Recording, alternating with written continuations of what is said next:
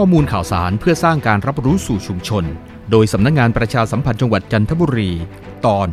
โทษในการฝ่าฝืนกฎหมายควบคุมอาคาร กรมโยธาธิการและผังเมืองแจ้งให้ประชาชนทราบเกี่ยวกับกฎหมายควบคุมอาคาร มีบทกำหนดโทษ กรณีที่มีการกระทำผิด ฝ่าฝืนต่อกฎหมาย เช่น การก่อสร้างโดยไม่ได้รับอนุญาตเป็นต้น ซึ่งมีทั้งการปรับและจำคุก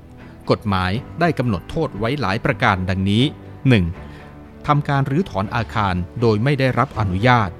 2. ทำการก่อสร้างดัดแปลง เคลื่อนย้าย และใช้อาคารเพื่อกิจกรรมอื่น นอกจากที่ระบุไว้ในใบอนุญาต โดยไม่ได้รับอนุญาต 3. ทำการก่อสร้าง ดัดแปลง หรือถอน หรือเคลื่อนย้ายอาคาร ให้ผิดไปจากแบบแปลน แผนผัง บริเวณที่ได้รับอนุญาต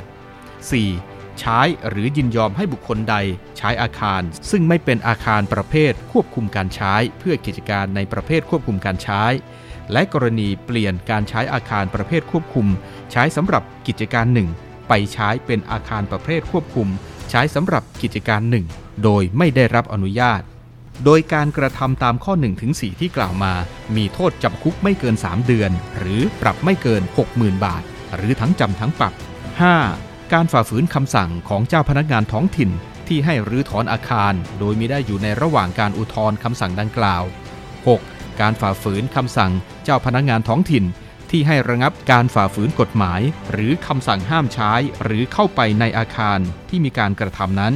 7. การฝ่าฝืนคำสั่งเจ้าพนักงานท้องถิ่น ที่สั่งให้ระงับการใช้อาคาร เนื่องจากการใช้หรือเปลี่ยนการใช้อาคารโดยไม่ได้รับอนุญาต โดยการกระทำตามข้อ 5-7 ที่กล่าวมา มีโทษจำคุกไม่เกิน 6 เดือน และปรับไม่เกิน 1 0 0 0 0แบาท หรือทั้งจำทั้งปรับ ทั้งนี้ประชาชนสอบถามเพิ่มเติมข้อมูลได้ที่ 02 299 4000